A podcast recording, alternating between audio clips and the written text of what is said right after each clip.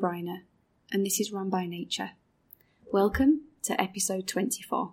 Today I talk to Jordan, Jordan Thomas, who became England's first world karate champion for 12 years when he took the title in 2016 at the age of just 24. Most recently, he missed out at a place at the Tokyo 2020 Olympics and you may have seen his article in The Independent, where he talks about what this taught him, how he has developed his mental resilience, some of the tools that he uses, both in his training and in competition, to get in the correct frame of mind. In today's episode, we talk a lot about the mind, the power of the mind, some of the practices that Jordan uses in his daily life to remain grateful, to stay in the moment, to help him perform to the best of his abilities. And he had to use many of these skills and tactics when his dad, who is also a former world karate champion and used to be his coach, left to take up a coaching role in a different country. Jordan moved cities. Everything changed for him. And during this time, he admits he struggled and this isn't the only challenge that Jordan has faced in his life. Indeed, if you listen to the very end of the podcast, we talk about something that happened when Jordan was just two years of age, which makes his story even more remarkable. And the effort, dedication, and work that he has put in, not only physically to train, but also mentally to make sure that he is in the best possible mindset and condition for taking on his opponents is truly inspirational. And now, just one month away from the championship in Dubai, Jordan is ready to go. Not only is Jordan interested in becoming the best athlete that he can, but he's using his platform for good, whether that is speaking up about Black Lives Matter, engaging in social media boycotts, supporting children in schools, to teach them important life skills. Jordan is a mental health advocate. He's uh, an advocate for using sport for good as a vehicle for change. And many of the practices that we talk about today, you can use within your daily life. After listening to today's episode, I'd love to know how you look after your mental health. It was World Mental Health Day on the 10th of October, just a few days ago but we know that mental health is important every single day of the year. And as a brand, Run by Nature is passionate about making movement sustainable and mindful. So get in touch, tag us at Run by Nature, and use the hashtag Run by Nature Podcast. Hello, Jordan. Hello, hello. How are you? I'm good, thank you. How are you? I can't complain. To be fair, I'm all right. I'm good. I'm good. Yeah, happy to speak to you. Yeah, and you. What have you been doing since we met at the PR for the People? That's right. Session. Yeah. yeah. What have you been up to since? To be fair, I've literally just been training and working. So I've got the um, World Championships coming up in Dubai um, in November. So I've been kind of focusing on that making sure I'm prepared and ready for that. Um, so yeah, I'm I'm just head down, focused, um, and yeah, and just working on a few other things as well, which we will probably speak about a bit later. But yeah, how are you? So, yeah, I'm really good, thank you. Yeah, yeah, good. Yeah, enjoying life. Well, I work full time as an associate professor in exercise science. Excellent. Yeah, that's my day Amazing. job. Yeah, yeah, yeah. Okay, lovely, lovely. And you enjoy it, yeah? Yeah, I do. It's I work in the Middle East at the moment. Okay. So okay, whereabouts? In Qatar, so not far from Dubai. okay, I've been there. I've been there. Yeah, I went in 2012. And when I went in 2012, there were still buildings in it with nothing inside. And yeah, and literally the roads were crazy. There was like no road marks or anything. And it was like people would go left, right, forward back fear from life. But it was also, I think we was there on a heat wave as well. Um, so we got advised we weren't allowed out for more than five minutes. Um, so yeah, it was a, it was a, that was an interesting trip, but, and we got to, um, actually go into some of the facilities they were preparing for the World Cup. So they started building there and they had the, the performance center, which was just amazing. They had, um, a hospital upstairs in the same building. And literally when you come out of operation, you're straight into rehab literally the second later. Um, that that was that was a really nice experience, um, and yeah, especially going to the performance center, that was great.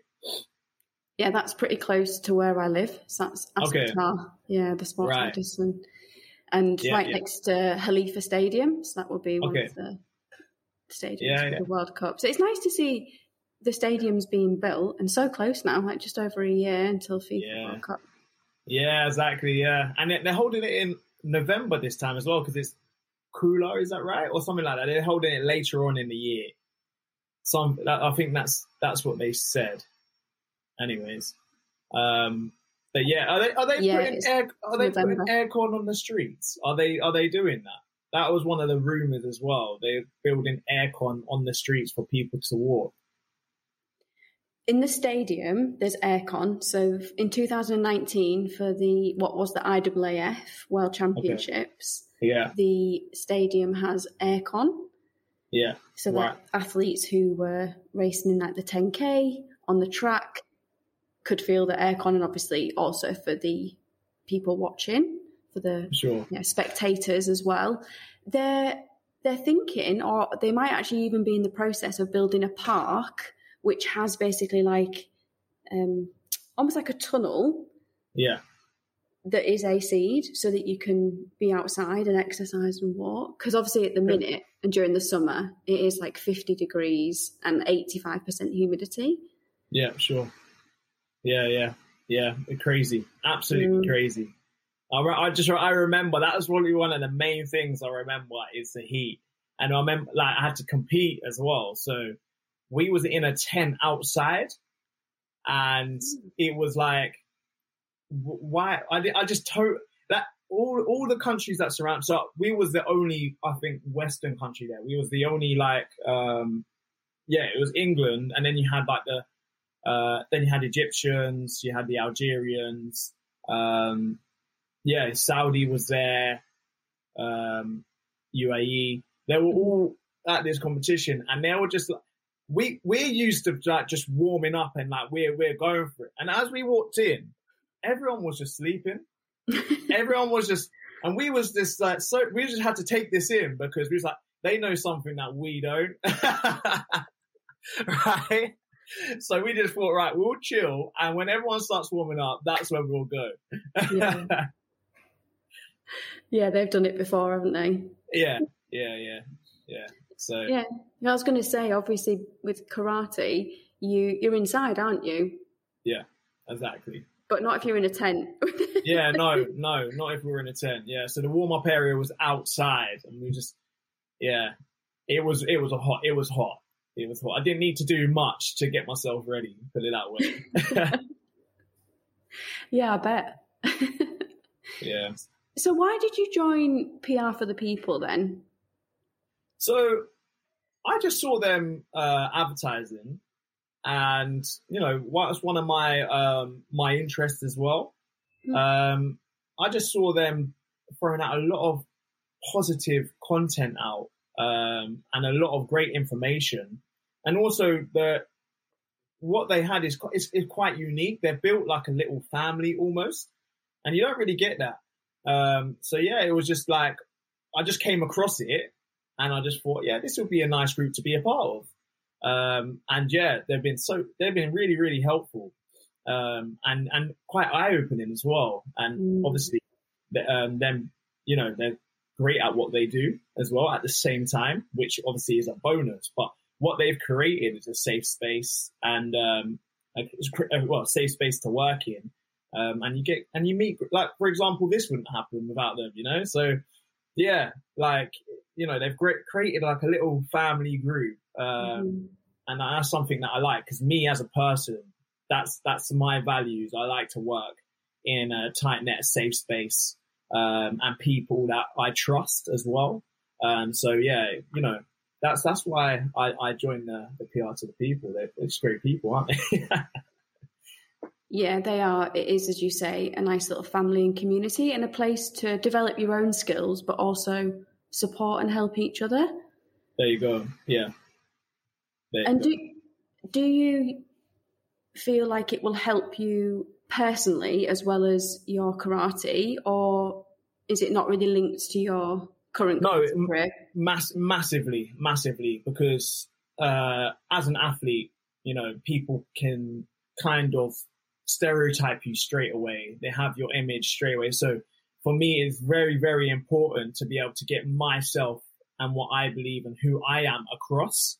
Um, so yeah, to, to be able to transfer that and speak to different people and actually get across who I am and actually the struggles of an athlete at the same time of not just like the, the footballer, the high life, the big houses. You know, that's not what every athlete's about. They forget, they forget about the, the road mm-hmm. before or the funding and everything like that, what comes into play. Um, and just, you know, I just feel like, um, it's important just to stay who I am. And that's, what I kind of believe in. I have to get across. This is who I am, and if everybody can see it, um, that, yeah, they PR to the people help that as well. So, yeah. Yeah.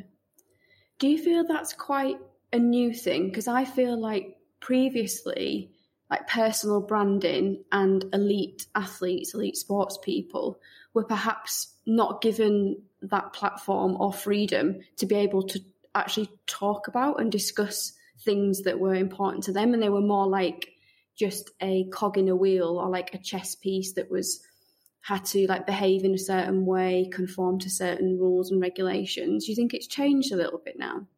It's evolving. It's evolving, and I think um, as we we move on, we have to kind of adapt adapt as well, which I think the world is kind of forcing that, like mental health, for example.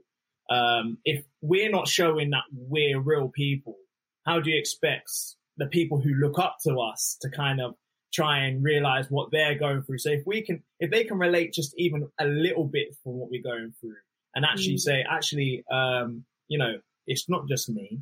It's even when you get to this level, it happens and you have these fears. You're allowed to feel. Um, you know, we're not, we're not, uh, we're not superhuman. Mm. You know, we, you know, we go through, go through things and it's important to get that across to youngsters, other people who may be struggling but don't want to speak about it because you know they might be looked down on, um, or it might not be the right thing that how you should be feeling. You you know sometimes you have to acknowledge how you feel, um, and yeah, I just think it's important for somebody like myself um, who has achieved at a high level to actually say, no, these were the struggles that I went through. I do feel like this. I do have these anxious moments and I do have this, but this is how I deal with it. You know, so it's important to, to be able to speak about what you believe in as well. Um, just to, you know, this is the way the world moves and, you know, and every day you learn, you know, every day, sometimes you might even reflect and say, actually, I was wrong for that.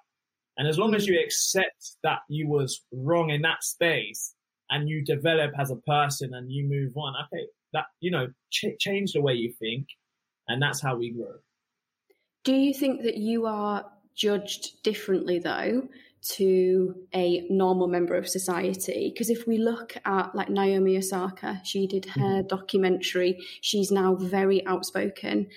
She, if we think about back to the Black Lives Matter and the masks that she wore every day to the open, she stepped away from one of the recent championships because of her mental health. Simone Biles, you know, Tokyo 2020 also said, look, I'm not in the right place. I've heard Dina Asher Smith talk about this very openly as well. But do you feel like people are like, oh, what what have they got to moan about? They're, you know, they've got sponsors, they've got a really nice life, they fly around the world doing all these incredible opens, tournaments, and championships. So do you think you're judged in a different way? One hundred percent, one hundred percent. Yeah, definitely. Um, there's, you know, that it's kind of once you you reach that level, people, like I said before, they forget that you're human still.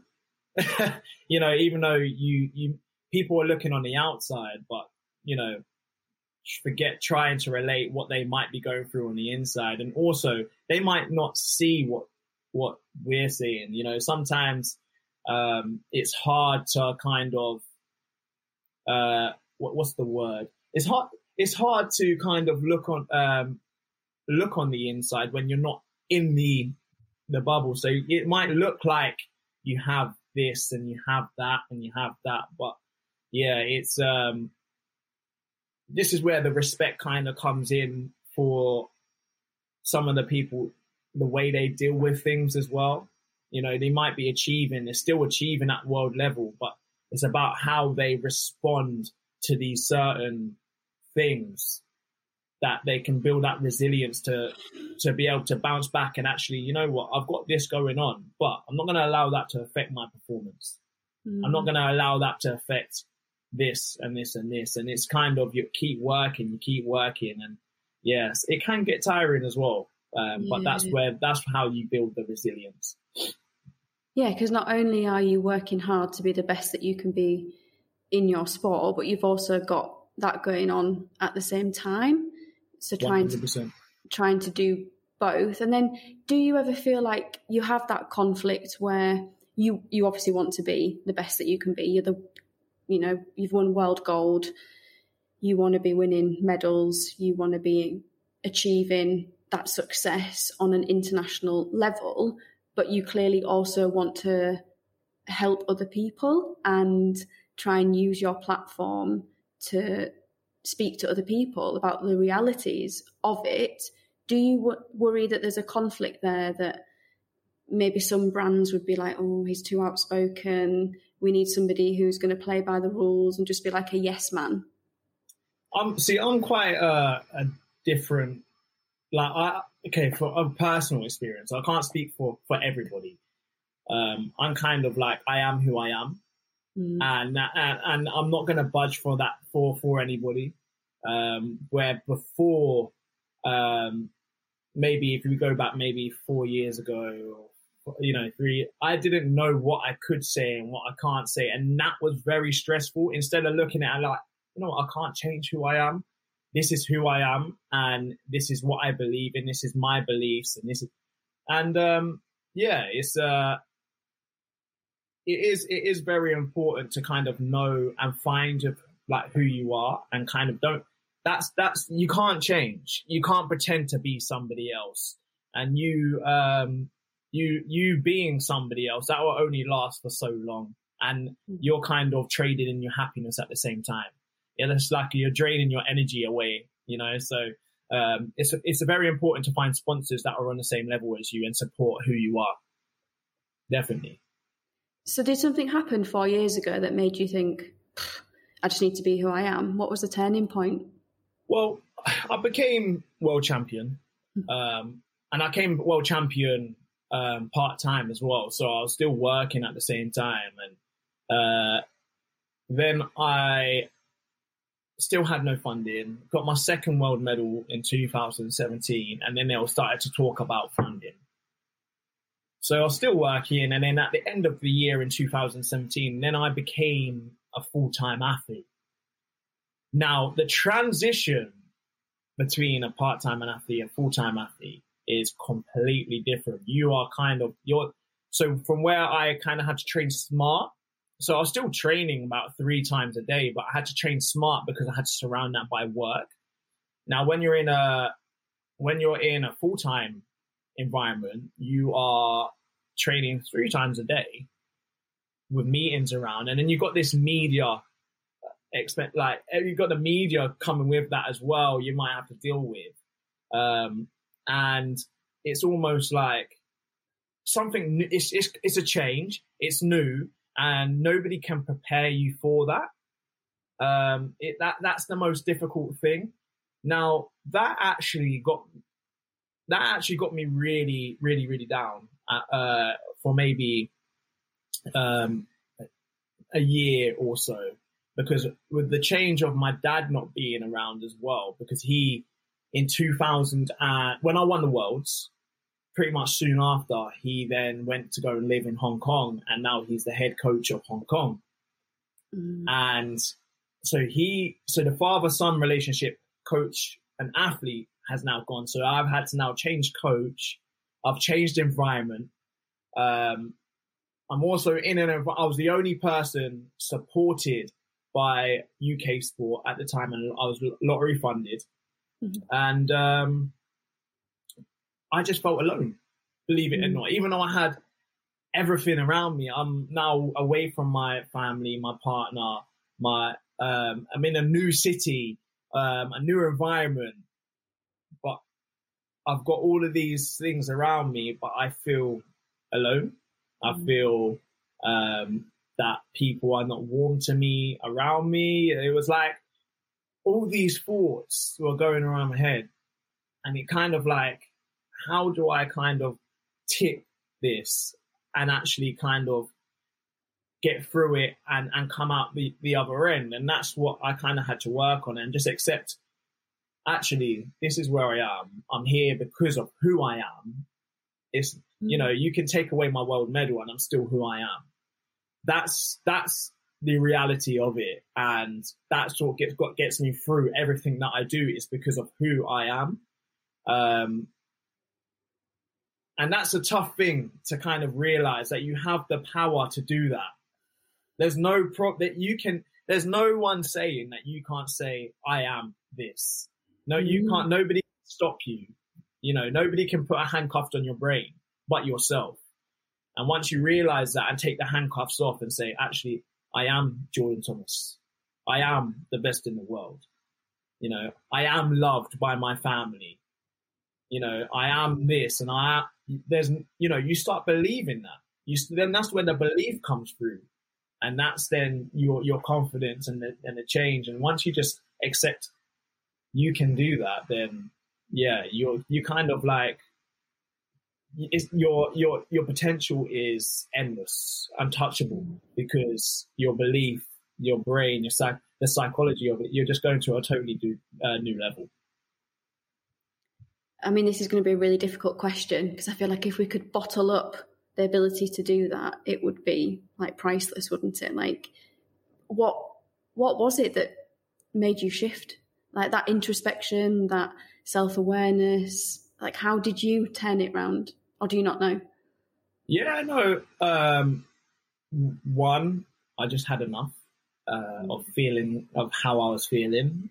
That was one, and it was one of those kind of things like you you're in a bubble and you don't actually know that you're in that space mm. until it's brought to you and you're actually like, yeah, you know, I am feeling like that. I am like, you know, and all these thoughts around, but you don't know that you're in that space until you kind of, I know this is going to sound weird, sound weird, but you don't know you're in that bubble, in that space until it's brought, the attention is like on it is kind of brought to you and actually like, yeah, you, you know, these things you do have. Um, and it's kind of, okay, recognize that, acknowledging your feelings, um, not acknowledging how you feel and then replacing that by facts.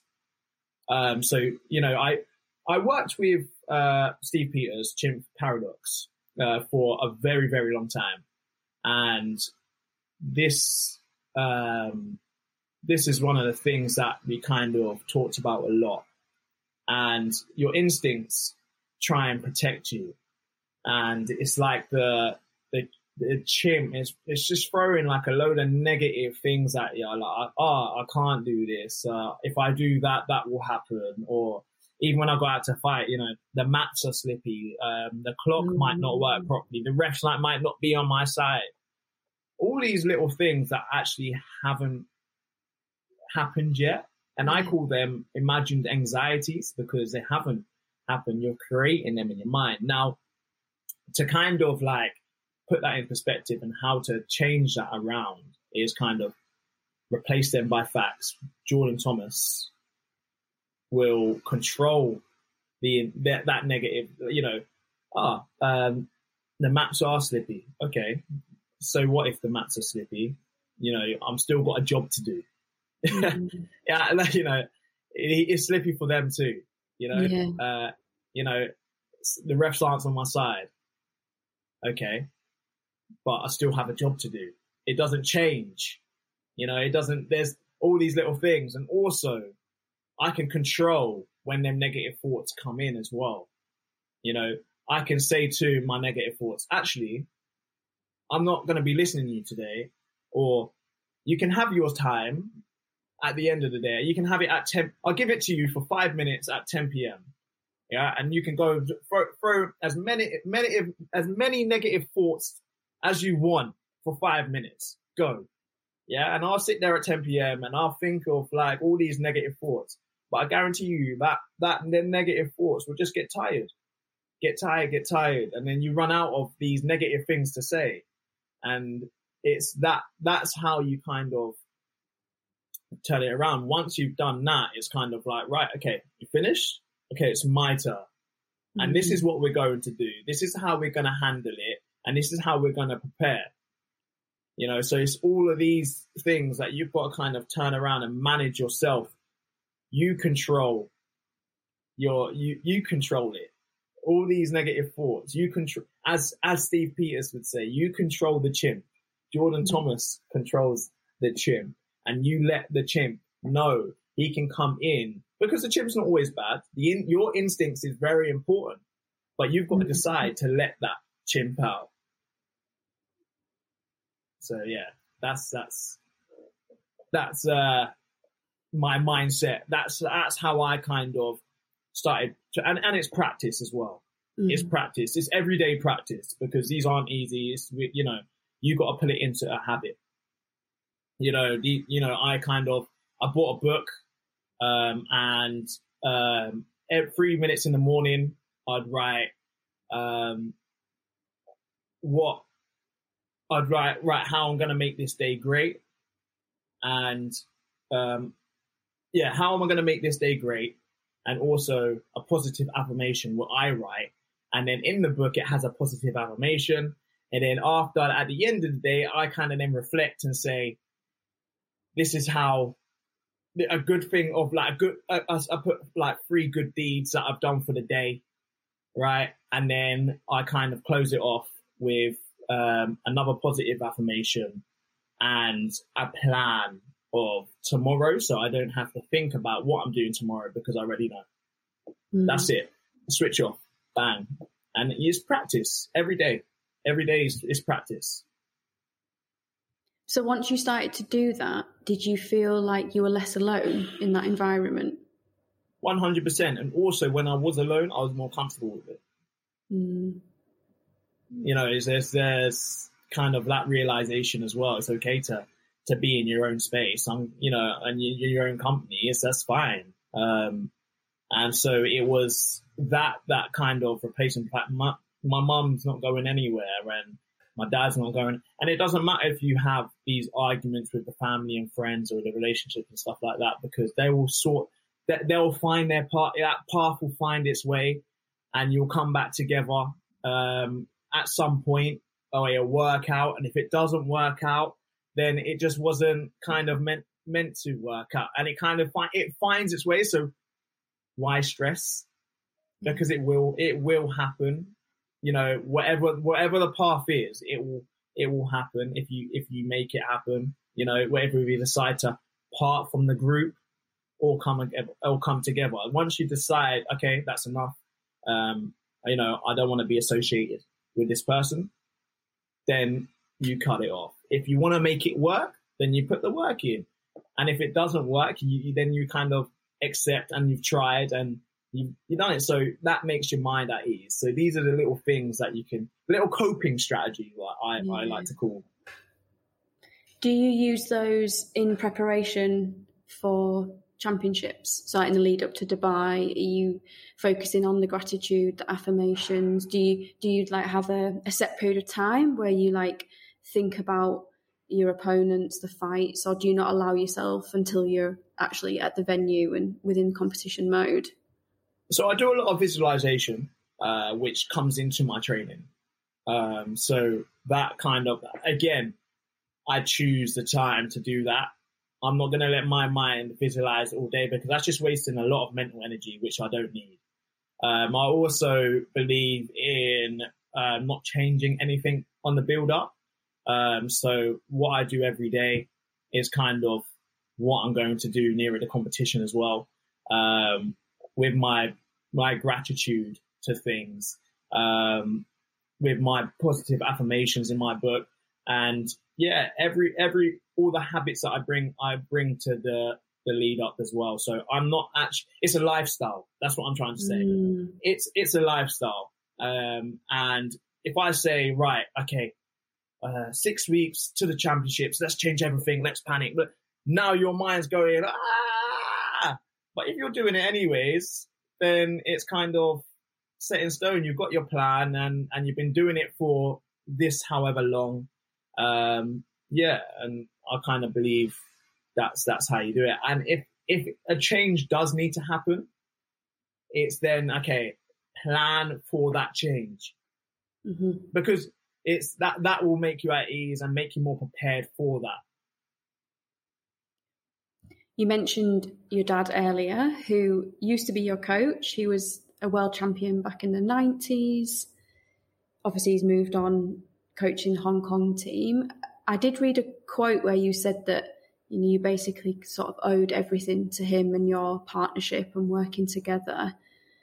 So how how did you then deal with that separation and, and move on to, to work under a different coach? Uh, it was hard because um, when we say like, it's not like a normal athlete coach separation because he taught me to punch and kick. You know, I was that little four year old in the class, you know, doing them punches and kicks. In his class, he taught me from a little white belt and brought me right up.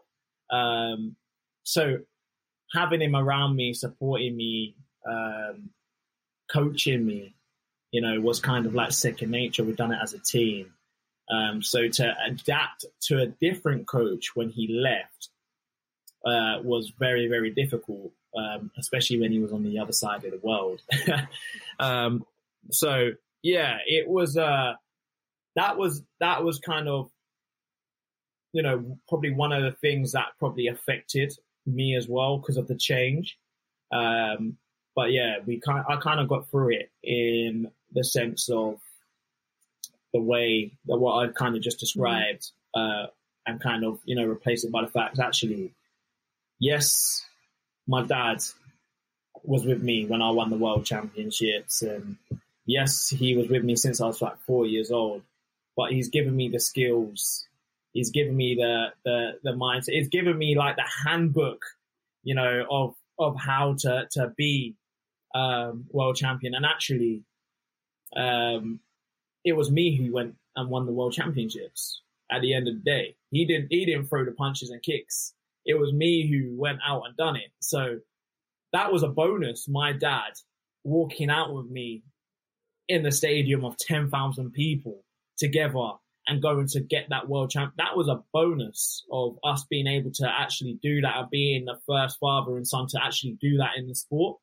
Um, we made that happen and he couldn't, he can't, he couldn't, uh, give me the world title. I had to go and get it. Mm-hmm. And that's, and that's, that's something that I had to realize as well. It was me and it was my talent and it was my, um, my drive that went out and won the world champion. Being nurtured by my, you know, he obviously was a big part, but he gave that to me and I went out and I won. I did. So yeah, it was uh, a special moment for both of us. Um, but yeah, so when that change happened, um, that took me a long time to realize actually it's, it was me and I can still do this, you know? So yeah. What was it like working with him? So there's different periods, uh, of our coaching relationship, which is quite different. It was like four years old, five, you know, from youngster, you know, that's, uh, he's now, you know, helping me grow as a person. That was that was his main main thing, you know, instilling all the main um, main fundamental personality traits and helping me to grow as a person, um, a good person, Um, so that's what he focused on as he growing up. But then obviously the sport then comes into it. Um, and then obviously we have, uh, when I think I won my first junior national title at 11 um, or 12 years old. And um, when I started taking it a bit more seriously, uh, it was probably about 15, 16. Now he's developing himself as a coach as well. Um, but obviously, as a, a, young boy, I've got all this testosterone in me. So, and, and going through that teenager space, you know, um, I'm now starting to, you know, have a bit of attitude about me and not taking what my, what advice, what he's giving me because I know best. Um, and yeah, it was, uh, that was a, tra- and he couldn't coach me for about two years because I was like that. Um, and it was just like it was better for somebody else to take me on. But then it came to a point when I started growing into a man, and we kind of got brought onto the same level, and the understanding was just like clicked, you know. Just so it was, it just worked. it just worked, you know. I kind of, ex, you know, I had to accept um, uh, you know, the way he coaches. And he had to kind of accept the way I am as an athlete. And that understanding was different. And also, um, the outside, anything that happens on the outside space, okay, we don't bring it in mm. to that space. And that's very important as well. Um, that kind of understanding that it was kind of like our free time and more often than not, if there was anything going on the outside after the session, it was gone anyways because uh, we, you know, we kind of work together closely, and that bond is seals, and it's kind of like, why was we even arguing? Like, why mm. was, why did we even, you know, do, you know, what what was that all even about? You know, so that, that was kind of the thing that we had to to kind of get over as well, and um, yeah, it was important to kind of uh, just let go of everything and, and just trust trust each other and, and that, that was the most beautiful thing about our relationship mm. Yeah and i don't think that well, i guess some people can create that level of trust with a coach that they've worked with for a number of years and, again, going, yeah you know going back to dina i know she said that she literally trusts her coach you know with with her life like, yeah. and I think if you don't, then there's a problem, isn't there? And you're never going to be able to fulfill your potential and be the best well, that you can be. It's one of those things. If you don't trust what your coach is putting out, then you're kind of second guessing what you can do as well and what you're getting. And it's all it's all important to be hundred percent in and hundred percent truthful um, to yourself. And if that relationship's not working, you've kind of got, got right. Okay, what changes do I need? And if it is the coach, sadly, you do have to change. And that's one of the hardest things as well. Yeah. And particularly in an individual sport, you know, if we take anything like, you know, pole vault, sprinting, tennis, you know, karate, anything where that relationship is, is even more vital, isn't it? It's not like a team sport where you're going to get a change in the coach or the manager, or maybe the manager isn't always there at the training sessions and doesn't have that, you know, one to one with the players, that trust and relationship might not be as important as it is in a individual sport where literally it comes down to one split second of a decision as yeah. to whether you know you win gold, you get knocked out, you don't make a final. So true, so true. So true, and uh, that actually that actually brings us on to me not making the Olympics. You know, uh, I kind it was a, it was a very it was a very tough thing. If you can imagine, like I put four years, uh, well, five years into preparation uh, for for this, and I went for the qualification tournament, and in this probably the most important fight of my life, uh, I was winning one 0 and two seconds ago I, I received the kick and two seconds wasn't enough to kind of get that, get that back, you know? Um, and that's what put me out of the Olympics.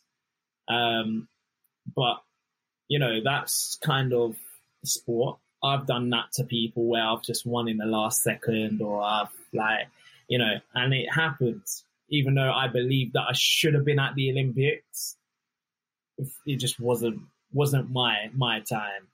Um, and kind of like you know, these experiences you can either crumble or you can rise and use that to to rise um, and build resilience build resilience from it. Um, because actually, you know, even our when I look about the whole experience of my Olympic journey, what have I actually got from it? You know, um, what do I actually have? You know, so I do have food in my fridge right now. Yeah. And I do, uh, you know, me and my partner, we do own uh, a property, um, which I never imagined that I would ever do because no one taught me that. You know, nobody ever said, like, one day, I never, just never imagined it, you know? Um, so all these little little things and that kind of thinking, actually, what did the journey bring to me, and what do I have now? What do I have now have around me? You know, and um, yeah, it's all these little things that I, you know, that I have um, is because of the journey that I went on, and kind of you know bring it all together and actually put it all in perspective. Mm-hmm. And do you go? obviously I'm sure there's a period of time that you take to process it. And then do you kind of go back? Yeah. Do you look at the videos? Do you see where improvements can be made? Or do you just sort of shut the door on it and leave it in the past? No, 100%. There was, you know, I kind of, I, I no, I, I loved my videos from the qualification because I fought really well. uh, believe it or not, even though I kind of got caught in the last two seconds, and that was always hard to because you see the disappointment in the video oh. when I get hit, and I'm like, right, okay. And then I still have two seconds to go, so now I'm like, right, two seconds, and it just didn't happen. And then obviously I go out. Um, but no, I, I, I do look at uh, the video and where I can improve and uh, what can I do because like now you know the hardest thing as well what we had through the pandemic I didn't get the mat time um, I didn't get the fights that I needed and for example, if I I could have got hit in the last two seconds in another competition earlier that year, and then that may not even, or I would have got kick, or that same kick I could have got caught before in earlier that year, and I would have been more prepared for it, mm. you know, mm. coming up to it. But that's life, um, and that's and and to be honest with you, um, things like that happen, and you take sport out of it, you get hit hard, um, in other areas of life. And it, again, it's it's about how you reflect on that, how you acknowledge that, and how you you kind of you know build on that. Yeah. And do you feel a level of of pressure that you need to kind of surpass what your dad achieved, or like be like the the best in the family, or is that not really something you focus on? That's not something that we really focused on. It was hard. It was hard at the beginning, actually, when um, you know, when I was a kid, uh, you know, people was watching me because I was I was Willie Thomas's son. Oh look, there's Willie Thomas's son. Oh, you know, is he good? Oh, he, you know, he lost there. Or I felt like you know, it was almost, but it came to a point where you just focus on yourself, um, and you focus on what we have, and we have a little running joke. You know, when uh, when before I won the world title I was Willie Thomas's son, but when I won the world title, he was Jordan Thomas's dad. you know, uh, so yeah, we have a, we have a little running joke, but end of the day, it's like you know, um, it was kind of important for for to find myself um, and be who I am, and my dad kind of support my dad supported that, so yeah, that's what that's what made it work and made it easy for me to just uh, go and do what I was doing. Hmm. You said earlier on that you obviously, before you got the funding, you were working, you were training, you were juggling both. You then moved to a different city. You lost your support network. You then, you know, you've been dedicated to your training being an elite athlete takes a huge amount of sacrifice, it takes dedication, consistent practice, etc. So, what is it that motivates you to live in this way and to try and succeed? Again, um, it's about being who I am is kind of that that's the most exciting thing for me to go and uh, challenge you know put put myself there like you know what are my limits like I don't see no limits and I I don't mind chucking myself into the deep end to try and get what I want um, I don't mind that and you know life is about learning evolving and yeah that that kind of keeps me going. It's um, obviously mm. it's the the love of the sport, um, but also I just love competing as well. I love uh, competitive sport as well. I love being competitive in life. Just and and it's not even against anybody else. Actually, it's with me, um, and I think that's um, that's probably one of my main motivations. But um, also, yeah, it's kind of it, you know, the community, the family that surrounds me. Um, yeah, I just love it. And it's, I think it's the love, what kind of drives me. Yeah. Yeah. I would, I would say that. So you compete in weight categories, of course, karate, martial arts, boxing, etc. Are all done on weight. And you're in the 67? Yeah. Correct, yeah. Yeah. Yeah, yeah, yeah. So how do you deal with that cutting of the weight? You know, we see elite athletes, people have died, haven't they, before in certain 100%. sports? Yeah. So it's for me, um, I'm quite good with my weight. Um, so again, what I said to you um, earlier, it's a lifestyle mm. and it's the way how I live. So I, I'm the, the max, so out of season, I might sit about 72, 71 kilos. Um, and then when it gets like maybe six week out, I give myself targets, weight weight targets to hit each week. Um, without dehydrating, uh, just maybe smaller portions, getting the right nutrients in, into my body, the essential nutrients as well. Um, and that's what I kind of, of focus on. And then when I do go to um, the weigh in, I'm not too far off my weight, so I don't have to do anything drastic. I might have to uh, eat eat maybe one meal on a day of weigh-in, um, and then wait until I weigh in, and maybe dehydration for maybe um, 12 hours. I think that's that's my that's my max dehydration of 12 hours. But then it's kind of right. Okay, once I weigh in, and once the weigh-in is done, how do I replenish? How do I get the nutrients in my bo- uh, into my body? So it's about having the education, the people around you to support you, um, like getting uh, fluid into you uh, straight after you you weigh in, uh, replacing the electrolytes, waiting two hours before you start eating so you can start digesting it properly, um, getting the carb load that you need to compete the next day. So all these little things you have to be prepared for.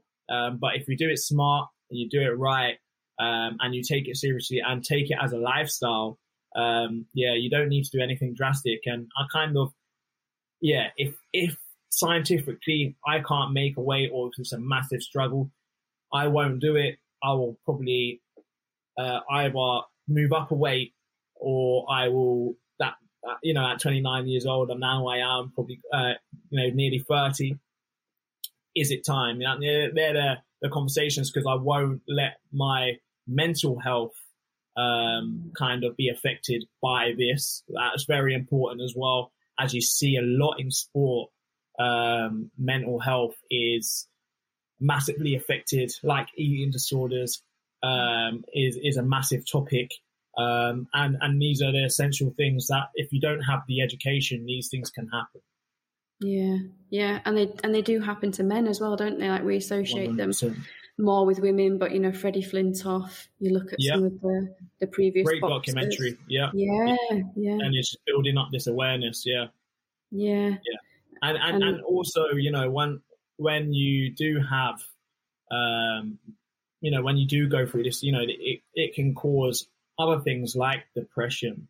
Yeah. Uh, like depletion, uh, you know, these are, you know, once when you're depriving nutrients, you know, it kind of affects your, your brain. You know, you've got to train your brain like a muscle, um, and you've got to feed it. You know, that's your, you know, you've got to fuel it. Um, so all these little things, um, matters. Yeah. And I feel like maybe I don't know if it's as bad in karate as it is in boxing because obviously they box a lot with their tops off, so it's a lot yeah. more visible, isn't it? You look at the aesthetics, you, it, it's very noticeable. I mean, AJ and oh, I forget yeah. his name. Ruiz. And got Wilder's name in my head, but yeah, Ruiz, Ruiz I think it was. Yeah, yeah, yeah. yeah.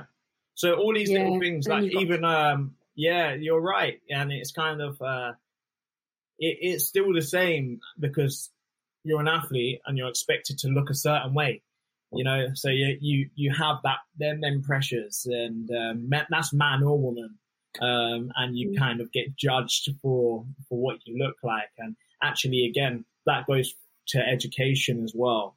Um, everybody's different. Everyone's got a different body type. Everybody works differently.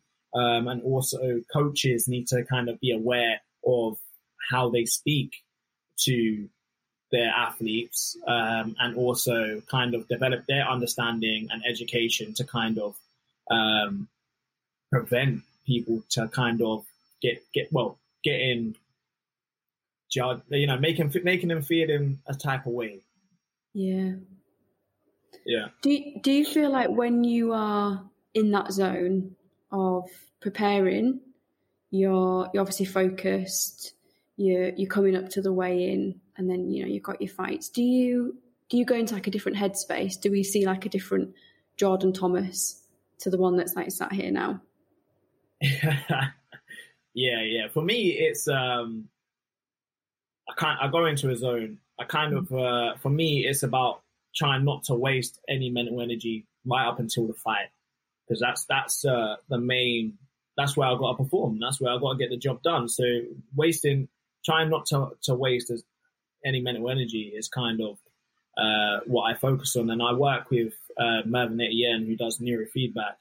And these are the little things that we are working on is kind of, right, how, how do we kind of gauge that? How do we, how do we, uh, switch, how can we switch zones with a mm. click of a thing? Mm. Understand how to be in different zones. So like, for example, um, I'll give you some of the drills that we, we do and we, uh, I get connected up, um, with all the wires and I, I, sit in front of a screen.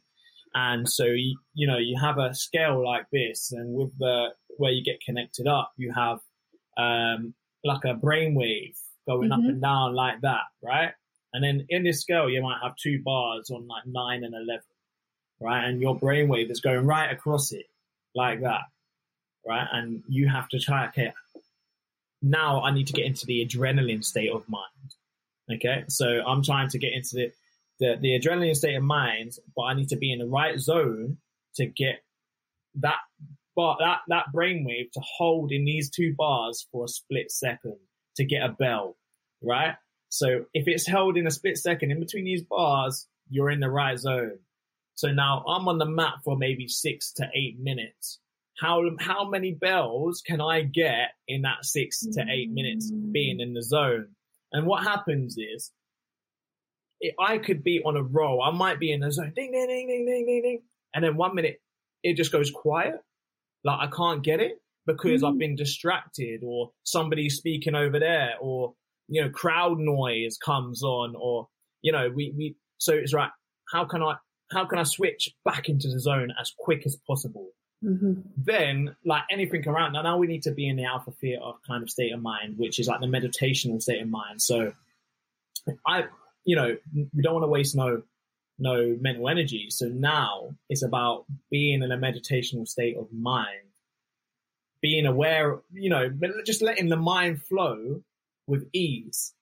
Mm. You know, not we don't want to overthink. We don't want to kind of. We're just letting the mind flow, and whatever sports come in, and leaves, that's fine. Like, you know, we just let it, let it come in and we just let it go. But again, that's a skill to be able to go to one zone to the other. Yeah. so yeah, these are, this is what we're working on right now. And actually, um, we're thinking, uh, well, we want to bring this into schools as well. Um, so, uh, you know, this is my, this is what I was saying earlier, um, you know, bringing you know, what I'm working on now is bringing martial arts into schools, but with neurofeedback and mindfulness, you know, to prepare them for real life, for adult life. You know, mm-hmm. this is, and build, build resilience and, you know, how can they get through pressurized situations like before exams. You know, that's a stressful period, you know, but like, how can you get into one zone and the other and manage the mindset to, to be able to do that? Um, and going for job interviews, mm. um, all these little things that how can you, can you manage? And also when you're in your job and it does get really, really on top, how can you stay in that state? How can you manage your emotions and stay in the zone and, and, and, and focus for a long length of time? How can you do that? You know, so all these little things, um, you know, I want to bring, I don't, not just the sport competition. Actually, I want to bring life values. How can we put this into the setting for young, young people to prepare them for adult life? That is super interesting and of course, there are so many parallels, aren't there, between sport and yeah. general life and the things, as you say, that we have to deal with. A stressful situation is a stressful situation. It doesn't matter if it's competitive sport or something in your family, the relationships, you know, at school or at work. Yeah. We all have all have to deal with challenges, don't we, in our daily 100%. life? Yeah, because I saw you did a little video, didn't you? Was it with your nieces? Yeah, yeah, yeah, yeah. yeah. Little, so, little challenge. Yeah, we've done a little challenges with my nieces, and um, actually, you know, I'm from Luton Town originally, um, and before I was from town, I used to run karate clubs in Luton, uh, and um, a lot of them with my family. So I had all like my little cousins, my little nieces, mm. uh, my little nephews, and we had them all there, and it's uh, just it's just inspiring to see like you know developing these you know, teaching them life values to be able to to take forward in the skill set with them, whether it's school, whether it's uh, you know their other sports that they're playing, um, and and and managing their and giving them the confidence as well, their confidence to be able to go and you know be in them social environments um, and dealing with a lot of a lot of that as well. Like, so, you know, it's, it's very important to develop social consciousness as well. So this is what we kind of we bring in and this is what we, we're putting in with martial arts, um, to give them that to go out to the real world. Do you ever get any pushback from parents, teachers, or people saying, "Oh, we shouldn't be encouraging children to fight; it's violence"? Yeah, one hundred percent, because they don't understand actually what what it is and and that's okay. Um, and it's kind of uh, building that awareness to actually what it is and what it is that that uh, martial art can actually do. Um, it's not all about fighting. It's uh, actually a mental state and and how you feel and the awareness and all the other skills, the discipline, the focus, um, the social consciousness, um, you know, mindfulness, breathe, the breathing techniques, you know, so it's letting the lion, the lioness out. You know, all all of this is mm. is a mm. part of martial arts, and this is what we can bring. But this, you know, it's it is about um, you know building that awareness. Actually, this is what we can do. Yeah. So I guess you try to bring that into your life from what you've spoken about today. I can see how you really use those mental skills, the awareness, the gratitude, the meditation, the mindfulness, so that you are being like the best that you can be now, but you've also got that like longer term goal, whether it's a competition, whether it's a qualification for the Olympics, etc. Are there any other ways, skills, practices that people can engage in on a daily basis to try to help them because I know a lot of people think that you know they've got they've already got a massive to do list. Life's already you know super complicated. You've got kids, you've got a job, you've got you know a side hustle, whatever it is. There's this bit of like hustle culture that if you're not busy, you're not not being productive, you're not successful. How can we make this not just like another tick box exercise? Yeah, yeah. So for me, it's uh, you know again, it's kind of valuing the importance of health, um, you know, looking after yourself, uh, and actually put a priority list. So it's about having a priority list. Actually, what matters, what can help me. You know, you are the person, what matters. And if you're working at 50%, how is that going to help you here in in this area where you want to be? Is it is this going to help you here? If it doesn't, if it this is not going to help you, then don't do it.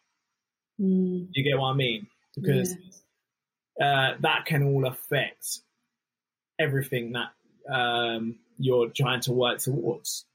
Mm. So we the the challenge is prioritize what you need to prioritize, and if this helps, and you can see it helps, and you know it will helps, or you think it will help, why not do it? Because that will help you to get yourself at 100%. And that's where you need to be at 100% to achieve this.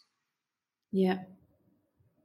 Do you feel that there's ever been anything in your life and career so far where you've allowed things going on in your life to affect your mindfulness and that meditative state and your ability to achieve?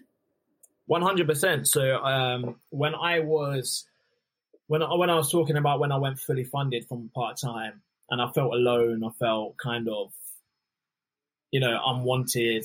I felt like people hated me. I kind of then retaliated to that and kind of went, right, I'm shutting everybody off. Like, I don't want to speak to anybody. I had a lot of like bad energy, you know, from what I was receiving and I was kind of giving out that bad energy back.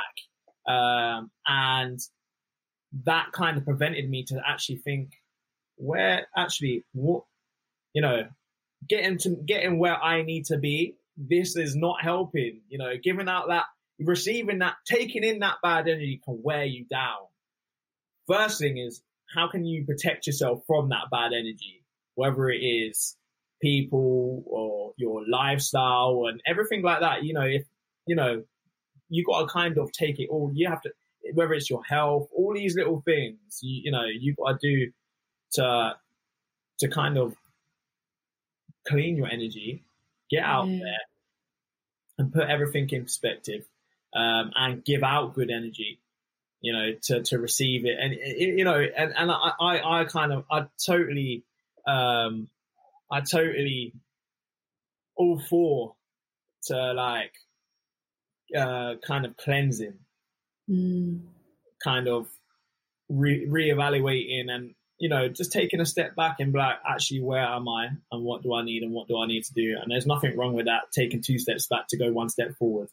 And, um, it's not going to happen overnight the way you think, but this, you know, evolving is a part of being human and Yeah. we have to all remember that. And as long as we keep evolving, um, and we keep changing, we, we will keep, keep going. Yeah. We are programmed, aren't we, for that like instant gratification, dopamine hit. Like we, we want to feel good instantaneously and to try to create those habits to actually delay that Yeah. gratification and look at the bigger picture. Like Can be. 100%. can be you know difficult and it is a shift in mindset and i feel like once you get that shift in mindset it then becomes easier Yes. Yes. to, to then manage that and then and then you naturally associate yourself with people who have the same mindset as you Mhm. um and and and that's a natural thing that does that's no energy needed like no extra energy needed you just your energy is kind of attracting the same energy people on the same level um and you're attracting where you are so i'm you know a great believer like how you feel is kind you can Mm. kind of gauge on what's going to happen next so if you feel terrible you feel bad in yourself you can probably gauge that the next thing that you're going to do is going to be bad and terrible. But if you feel good and you feel great, and you you can probably the next thing you do is probably going to be good, great, and and and the best that you can possibly do. Like um, you, you know, if we bring it, look, if you kind of reflect and say the good periods of my time, how was I feeling? yeah it was probably it's never probably saying I was feeling bad here, I was feeling terrible, I was feeling down.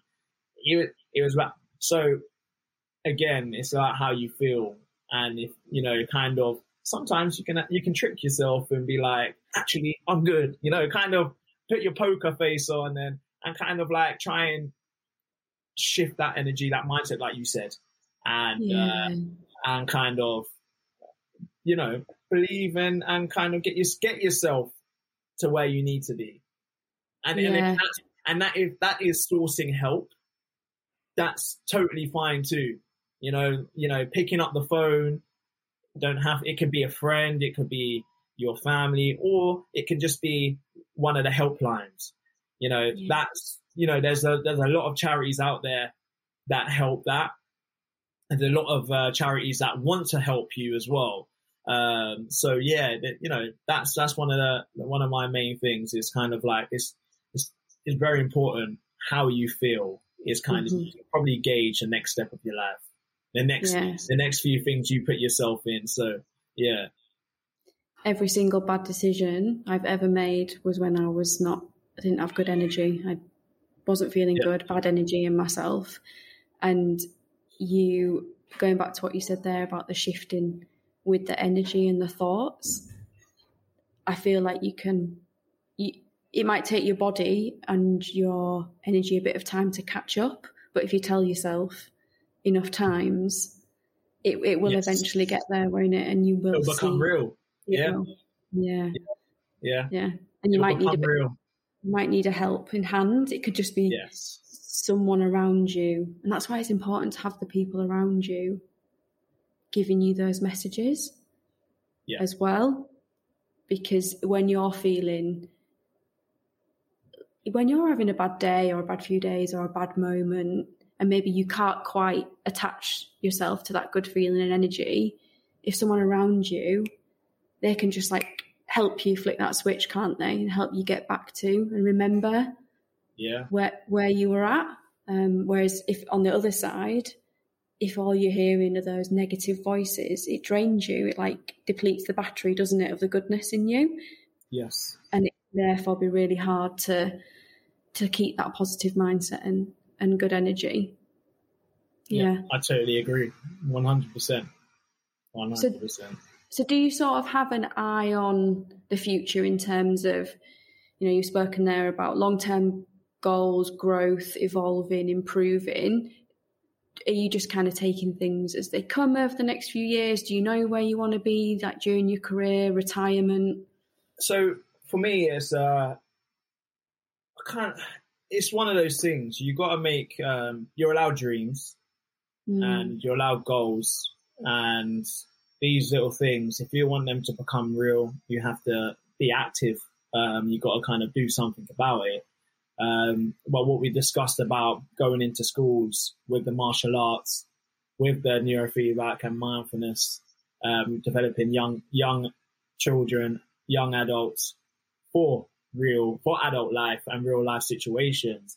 That's my passion, um, and that's something that I will work for regardlessly um, to make that happen. And if I can just help one person, you know, that's better than any world gold medal, Olympic medal. For, for me, myself, just helping one person will be bigger um, than than any than any medal. Yeah. That's really lovely. And I don't know if many elite athletes would would have that mindset as well, or if they'd be a bit more narcissistic and selfish in their outlook. Yeah, yeah. I, I think because I've kind of grown up as uh, I've you know I've never known money in the sport. Um, my career, I've never kind of I never even had role models to kind of look to who had money in the sport either. Um, I I was the first world champion in 12 years. Um, I was I was the first European champion in eight years. Um, kind you know first World Games finalist in 16 years. So the people when when I say because the reason why you know the gap was so long is because the funding was lost. And I I did come up without funding and my career there was no funding and you know there wasn't have that. So I had to kind of develop my own values. And whilst I was working I was volunteering as well uh, at, uh, with um, school uh, kids that are under, uh, underprivileged and challenged um, so I went to go and volunteer there so that's always really kind of where I saw myself helping the communities grow Yeah. Do you ever look at other sports and not feel envious or jealous, but wish in some way that karate had the same coverage, the same sponsorship, the same opportunities? Uh, I never thought about that one. Um, do I wish? I feel like it's uh yeah, we, we, we had it we had it for a while. We had it for for for uh, obviously we're a new Olympic sport, and uh, now we're not we're out of the Olympics now as well. So it's that one cycle, um, believe it or not. Um, so that I don't know what's happened at the top there or the politics. That's something bigger than me.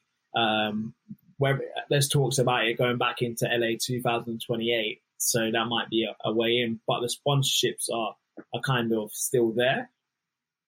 Now, I'm I'm a believer like you create it for yourself, anyways. Um, what around you, what you can you can make, well, wherever you put your mind to, you can make, uh, and you can and you can get. So I'm kind of, you know, I create that that around me. I create what I need, and to basically support my lifestyle. Um, yeah. and and and I feel like you you do that with with any kind of sport. Like you might have uh, Olympic gold medalists that wants all that attention and wants all that. So, you know, she they might grow their social media and, mm. and everything like that to get that when they do get that medal they're they're out there but then you've got somebody who just don't care about all that um, because that's just not how they want to live they just want to get that gold medal um, no social media there's no media att- attraction they just go home and have a little family life and go on about their business because that's just not where they wanna where they wanna be. So yeah, it's it, for me. It's about being who I am and just creating something for myself and stick to what I believe in. Yeah, that's very true, isn't it? And I think people maybe have a bit of an assumption that all elite athletes are the same and they're all extroverts and flashy and and they want that lifestyle. But just like all humans, and, there's they're different. And I think as that, and that's probably because of the reason why the people that we see is mm. the people that have their, that attention or, you know, wanting that. It's, uh, you know, sometimes it just comes part and parcel as well. If you've done really, really well in the sport, you might have got five mm. Olympic gold medals or something. You're naturally going to get that. Um, but yeah, sometimes you might have that Olympic. How many Olympic gold medalists are there every four years, and how many do yeah. how many do we actually see? Um, so yeah, there's a yeah, there's a balance, yeah. isn't there? That's a good point, actually. Like outside of the bubble of the sport, like how many are actually known on a global level? Yeah. You, you know, people would really recognise compared to how many who actually, yeah, win gold or, or get a medal at yeah. a Worlds or or an Olympics.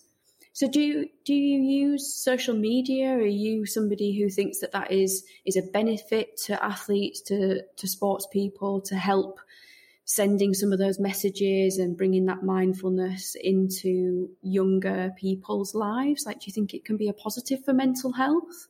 Yeah, one hundred percent. It can it can be a positive, and it's about how we represent ourselves on there as well, um, and kind of giving out the right message um, to who our followers are. Um, and that's kind mm. of the, the essential. I think that's an essential is about, you know, supporting different movements and, and basically saying, um, saying what you believe in, um, and kind of like show that, you know, this is where we should be because there's a lot of, if we can, there's the, if we can influence one person's way of thinking that could influence then another group surrounding them, and that this grows and grows and grows and grows. So if we can do that positively, that's that's amazing. That would be amazing. And yeah. so yeah, I, I, do I do agree with um, social media output and putting things out, and um, yeah, and it's, it's just I think uh, people that have always, for example, you know, me going to fight, me being a world champion, now there's there's somebody across the world that can connect with me. Mm. Um, they saw me win that world title, so uh, what what what what what do I have to do to to be world champion, or what can I do um, to be world champion? Or Jordan Thomas was like my idol, or you know this and that, and um, you know I want I want to be like that, and I feel like you know I should give that that kid or that person the opportunity to be able to see it. Yeah, because But sometimes again, that's a that's a personal thing. You know, not everybody Yeah. thinks like me. So yeah, I think it is definitely a mindset thing again, isn't it? And you've obviously you've worked on that mindset, so you see it from that positive perspective, and you see the opportunity there. Whereas obviously other people and, and the focus on social media can sometimes be quite negative. That it is it's detrimental to people's mental health. That you know children growing up now with face filters and looking at you know Kylie Jenner or whoever it might Yeah. be, thinking, "Oh, I don't look like that," or "I need to do this in order to be." You know, successful. We had the, the outage yesterday where people, you know, probably felt quite anxious that they couldn't get onto, you know, Facebook, Instagram, that's right. Yeah, yeah, you yeah. know, and. WhatsApp. But then, as you say, it can be used positive, and you did participate back in April in the Enough is Enough campaign with uh, racism and abuse online, which came from football initially, didn't it? But That's right. Yeah, ob- obviously spread um, across social media. There was the Black Lives Matter movement. There still is Black Pound Day.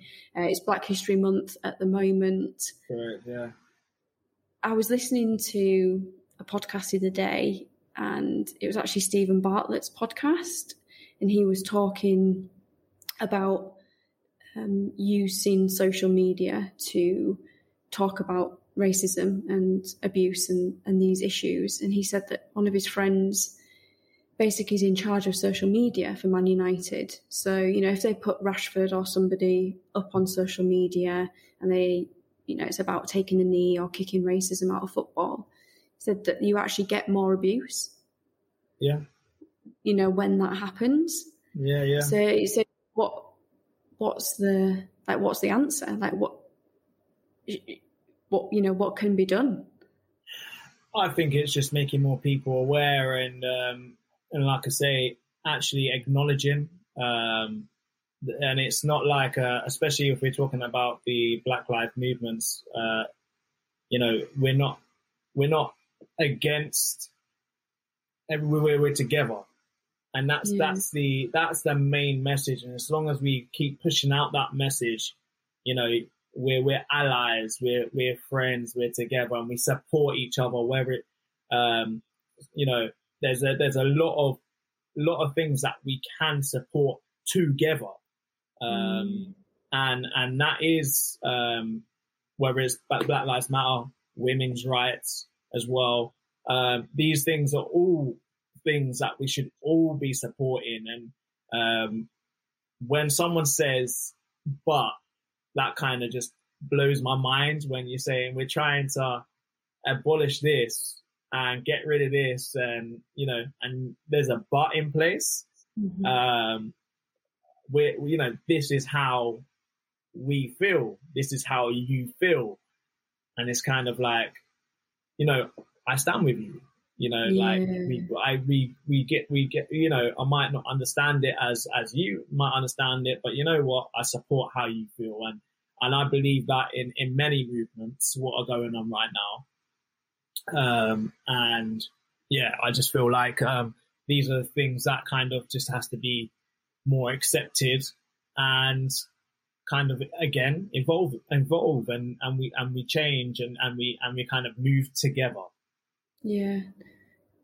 Did it come into karate? Obviously, across other sports, athletes have taken the knee. Tokyo 2020, athletes were taking the knee. Is it something you've seen in, in karate? Not as much as i would like to say um yeah not as much as i like to say um Mm. but there's a, a group of us that do support um the movement and that's one thing that again that's you know if we if we stay true to who we are and you know that will kind of expect that will kind of move across Yeah. the people yeah influence other people to kind of see actually what are they doing? Uh, you know so yeah that's uh it's about education. It's about education. It's about um making more people aware. And um yeah if it starts small and then grows that's that's fine but we have to get a starting point somewhere. The conversation has to start. It has to happen, and and that's it. Um, whether it makes people feel uncomfortable because it is uncomfortable, and you're right, and uh, it's something that we have to chat about. Yeah. Because if you think about karate, the roots of karate, do you think it's been gentrified a little uh, over time in in Britain? Yeah. Uh, what do you What do you mean the roots? The so, if you think about history of sport, yeah, and how the Olympics sports started, where they cat. yeah, she just ran fast. It's crazy time. crazy time. That's cute. That's cute. um, yeah, I've got to. Um, Yeah. Do you feel like we now almost like society doesn't accept certain um, behaviors Mhm. within within a sporting context? Like you almost have to, just say yes. yeah, Yeah, yeah. There's there's Yeah. a there's a there's a lot of uh there's a lot of uh, you know you can you know scared like basically a lot of people are scared to speak out Yeah. um but actually when you actually realizing that when you do speak out you know that's actually you know kind of there's actually nothing there's nothing come you know they they can't they can reproduce karate's i say like um the conversation needs to happen a lot more Mm, hundred percent. I totally agree. Um, conversations has happened, uh, which I'm happy about. And when you actually, especially when you you know, there's there's a there's a lot of areas that could probably be more spoken of, um, dedicated to. Um, but yeah, it's. Uh, I think uh, yeah, the the community, um, the sporting community you've got so many different types of people, you've got so many different cultures, and you've got so many, and uh, that's actually a beautiful thing uh, when you kind of look at it when you have all these different cultures and you have all these, you know, this is this is how we should be in Britain because Yeah. this is how we- we're kind of represented, and um, so yeah, that's that's that's what that's the the nice thing and just knowing your history as well yeah, is a, is Yeah. a big thing. Knowing your history. So yeah, yeah, uh, yeah, definitely so- allowing people to be who they are rather than trying to force everybody to behave in like the same way. And I feel sometimes in you know an elite, elite sport, c- certain sports have certain images. mhm. like you play a sport, okay, you must be like this. You must have these beliefs, values, hobbies. You know, this is how you should behave. And each sport comes with its own Yeah. prejudices, doesn't it? Of of what Yeah. you know, what, what a tennis player. yeah, yeah. yeah. So somewhere Yeah. along the line, you you you'll meet it, um, and Mm. yeah, don't you know? It could be at the lowest, it could be at the highest stage. Um, you you you could yeah, you'll come across something like that, and I think maybe as well that's something how how that should be maybe educational um, somewhere we could actually educate how to deal with that at the same time as well because sometimes the response isn't the right way how you res- you should respond to these things and how do we respond? So there's that's a conversation in itself. Um, so there is a you know where do you go if you do feel like that? Um, if you do if you if you do get outed if you do you know there's there's a, there's places that actually go and actually speak about these things and actually find help to actually deal with it as well.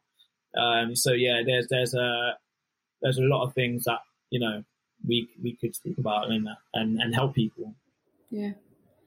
Are there any big myths or perceptions that people have about karate that you think are not true? mr miyagi Uh, yeah, Mr. Miyagi. Nah, um, yeah, it's uh, yeah. Do you know it's probably like because because it's a a fighting sport. Oh, I can't do that. Uh, like it's uh, well, actually um, you know, sometimes it's just a, a mindset thing and, um, it's deeper. It's a, like I say, it's a way of life.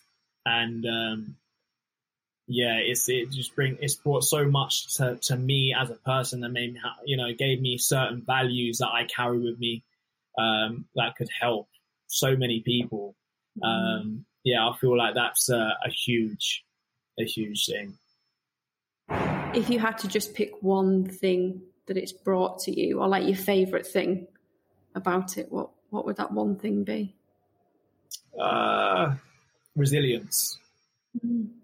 A resilience. It's uh, it's taught me to to have that resilience, and um, I think I think that's a, a massive for adult life that is that is huge. Um, so to be able to take that, but not let it affect you as mm. as as as big as it could be, you know. So um, how to bounce, how to if if you are down, how to bounce back from it.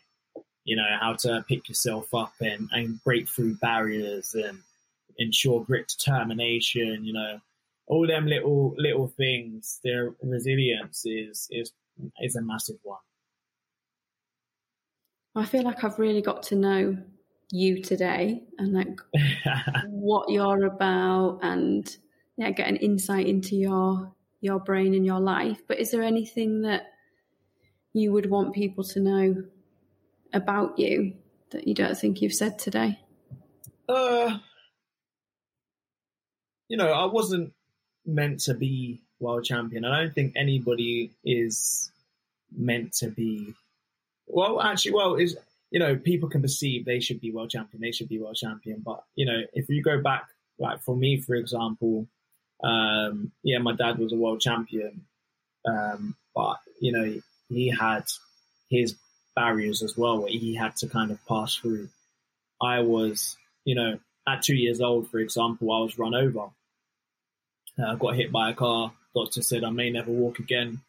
Um, and yeah, like you know, going fast forward in like 22 years, I think. Yeah, 22 years, I became world champ.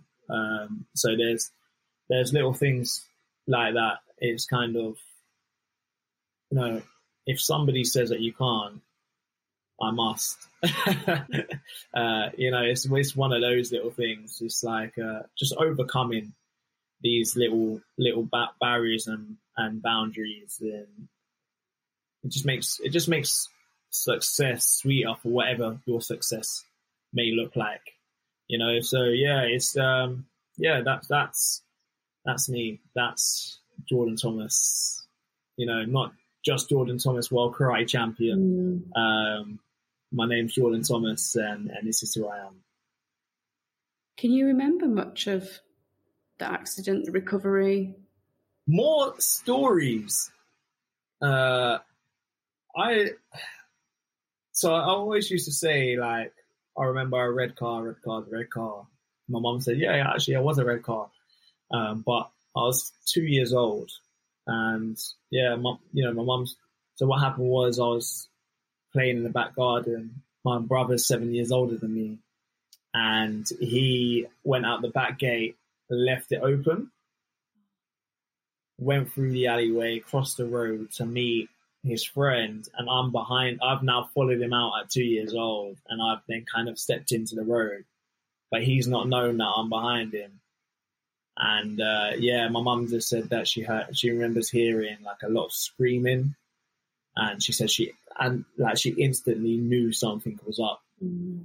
And then she comes out and she sees me lying there, and she said, like, even though she knew not to kind of move me, her instinct said, get me to safety. So she picked me up out of the room and put me on the pavement. And, uh, yeah, I just remember, um, I remember I've seen pictures of, uh, I've heard my mum and my dad speak about it and I was in hospital for a very, very long time. I had two casts up in the air. I cracked my head open as well. I'm just very, very, very lucky to be fair to, to be here. Um, and that's one of the things that kind of keep me going as well. You know, you don't know what's going to happen tomorrow. Yeah. And the things that happened yesterday kind of makes you who you are today. I bet that must have built some resilience in you from an early age as well?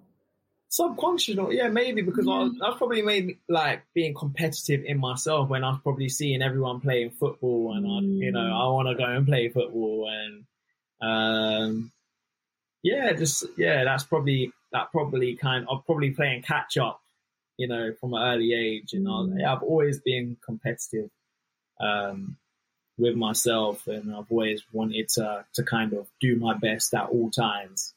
Um, that's just been with me, you know. Even when I haven't been at my best, I will give you my best, um, and that's that's something that's like that works inside me. That's my motor. I've never kind of not given one hundred percent. Um, you know, I'm I've always been that person. I've always thought, whether it's inside and outside, you, you've got the best. Even if I'm ill, even if I'm sick, if I've got a bad foot, or you know, I'm tired, Mm. you're you're guaranteed to get the best of me. Yeah. Did you use it a bit as like your older brother after a while? Yeah. Yeah. No, you broke my legs, you, you nearly Well, killed that- me. you know what? Yeah, he, he, you know, he's seven years older than me. He's got the same birthday as me as well. So I was his birthday present, right? So I, and yeah, that was enough. I just took all the, I just took all the presents away from him. you know, the the, the limelight. oh, wow. That's an incredible story. It really is.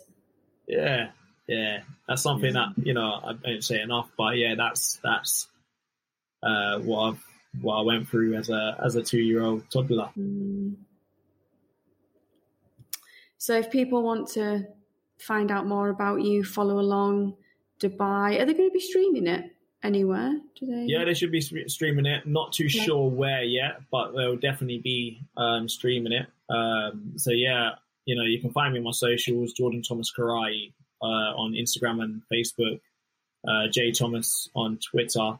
Um, I also run my own clothing line as well. Um, that's Nathaniel Jordan Clothing. Um, but also, I uh, I'm gonna be climbing Kilimanjaro um, next year as well. So you know there should be a lot of documentation over that as well. So um, we can plan to do a lot of charity work in Botswana and South Africa as well. So there's a lot of stuff that um, I'm planning to to go and do next year and, and get things moving. Oh, that's incredible. I can't wait to follow along. I was supposed to do Kilimanjaro, but with COVID, obviously it got. Okay, yeah. Oh no, yeah, yeah, cancelled. yeah. Yeah. How how how was the training for for that? I didn't even start because obviously in Right. Qatar it's as flat as a pancake. Yeah, yeah, There's literally no Yeah. hills, yeah. and it was going to be in the summer, and I booked it way in advance. okay, So obviously COVID hit, and then I was like, oh, I can't. But I've I've got at home, I've got like my bag with my walking boots, my poles, everything, all the clothing. Yeah. It's all ready yeah. to go. Sleeping bag. Right. Yeah. Okay. Yeah. Wow. Wow. Yeah. That's that's amazing though. Yeah. Hopefully you get out there. Yeah, yeah. Hopefully next year as well. So Yeah. Yeah. Oh, me, I might cross you on the mark. Yeah. how's it going? we can uh, what are you doing here? help each other. Yeah, with some training tips. Yeah, I'm I'm uh, develop. I'm just trying to um, work on my my lung capacity and Mm. um, the flexibilities of my lungs as well. So I'm Mm. focusing on that over the, the past. I haven't got a date in mind yet, but that's probably be one of the main focuses. And when the air gets thin, that's Yeah. probably where like kind of um, oh, I need to focus and, and try and power through this and hopefully the training that I do um, but yeah, I've got I've got a breathing tool called Airofit, and yeah, they're it's massive. They give you an app. They they kind of there's different drills that you can do on there. You can develop and whatever you're working on. Yeah, if you're if you're looking to develop any uh, develop your breathing, Airofit is is I definitely recommend it. Mm. Yeah, they who was it British Cycling that used one for quite a while as well. They used one of the I think so. yeah the lung Uh, trainers. I don't think it was that brand, but yeah, it was Yeah, yeah, yeah. They did. Yeah. yeah. Uh, and I think your mindfulness and your your maybe Yeah. your neurological training, your neurodiversity work will help as well. Get in the, get in the zone. that's it. That's it. Yeah, that's that's the plan. So yeah, Well, thank you so much for your time today. I really appreciate it. And I feel really motivated. Like, I think I need to listen back to this to, you know, if I'm feeling in a bit of a funk or having one of those days, just to, yeah, yeah, yeah. back.